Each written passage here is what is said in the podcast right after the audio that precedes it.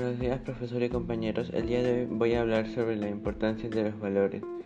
Como ya se sabe, hoy en día estamos viviendo una etapa muy importante para el país, el cual consiste en el que el jurado de elecciones decida qué candidato o candidata es el que va a ser presidente o presidenta respectivamente.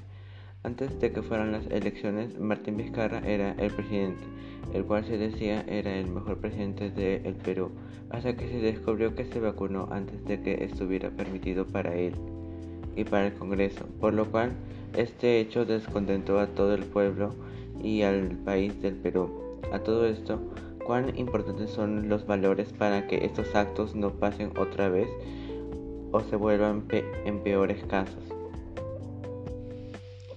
Empezando por el concepto de los valores, los valores son la cualidad o un conjunto de cualidades por las cuales una persona es apreciada o bien considerada.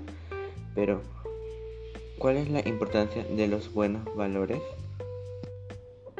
La mayor importancia de los valores es que nos ayudan a ser buenas personas y también hay veces en las que las personas pueden llegar a, tener unos valores negativos, tales sean como el egoísmo, la enemistad, ignorancia, discriminación, deshonestidad, injusticia, entre otros.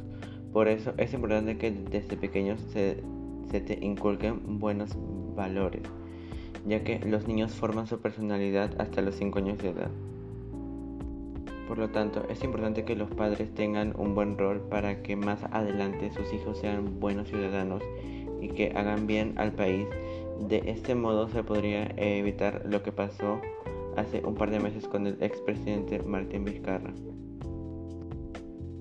Tal como dice en la Biblia en Levítico 19, versículo 18, no te vengarás ni guardarás rencor a los hijos de tu pueblo, sino que los amarás a tu prójimo como a ti mismo.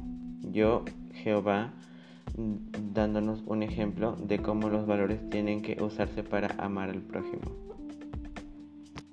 En conclusión, los valores son buenos y nos ayudan a distinguir si las personas tienen buenas intenciones y si son buenas intenciones hacia nosotros mismos. De esta manera finalizo el podcast.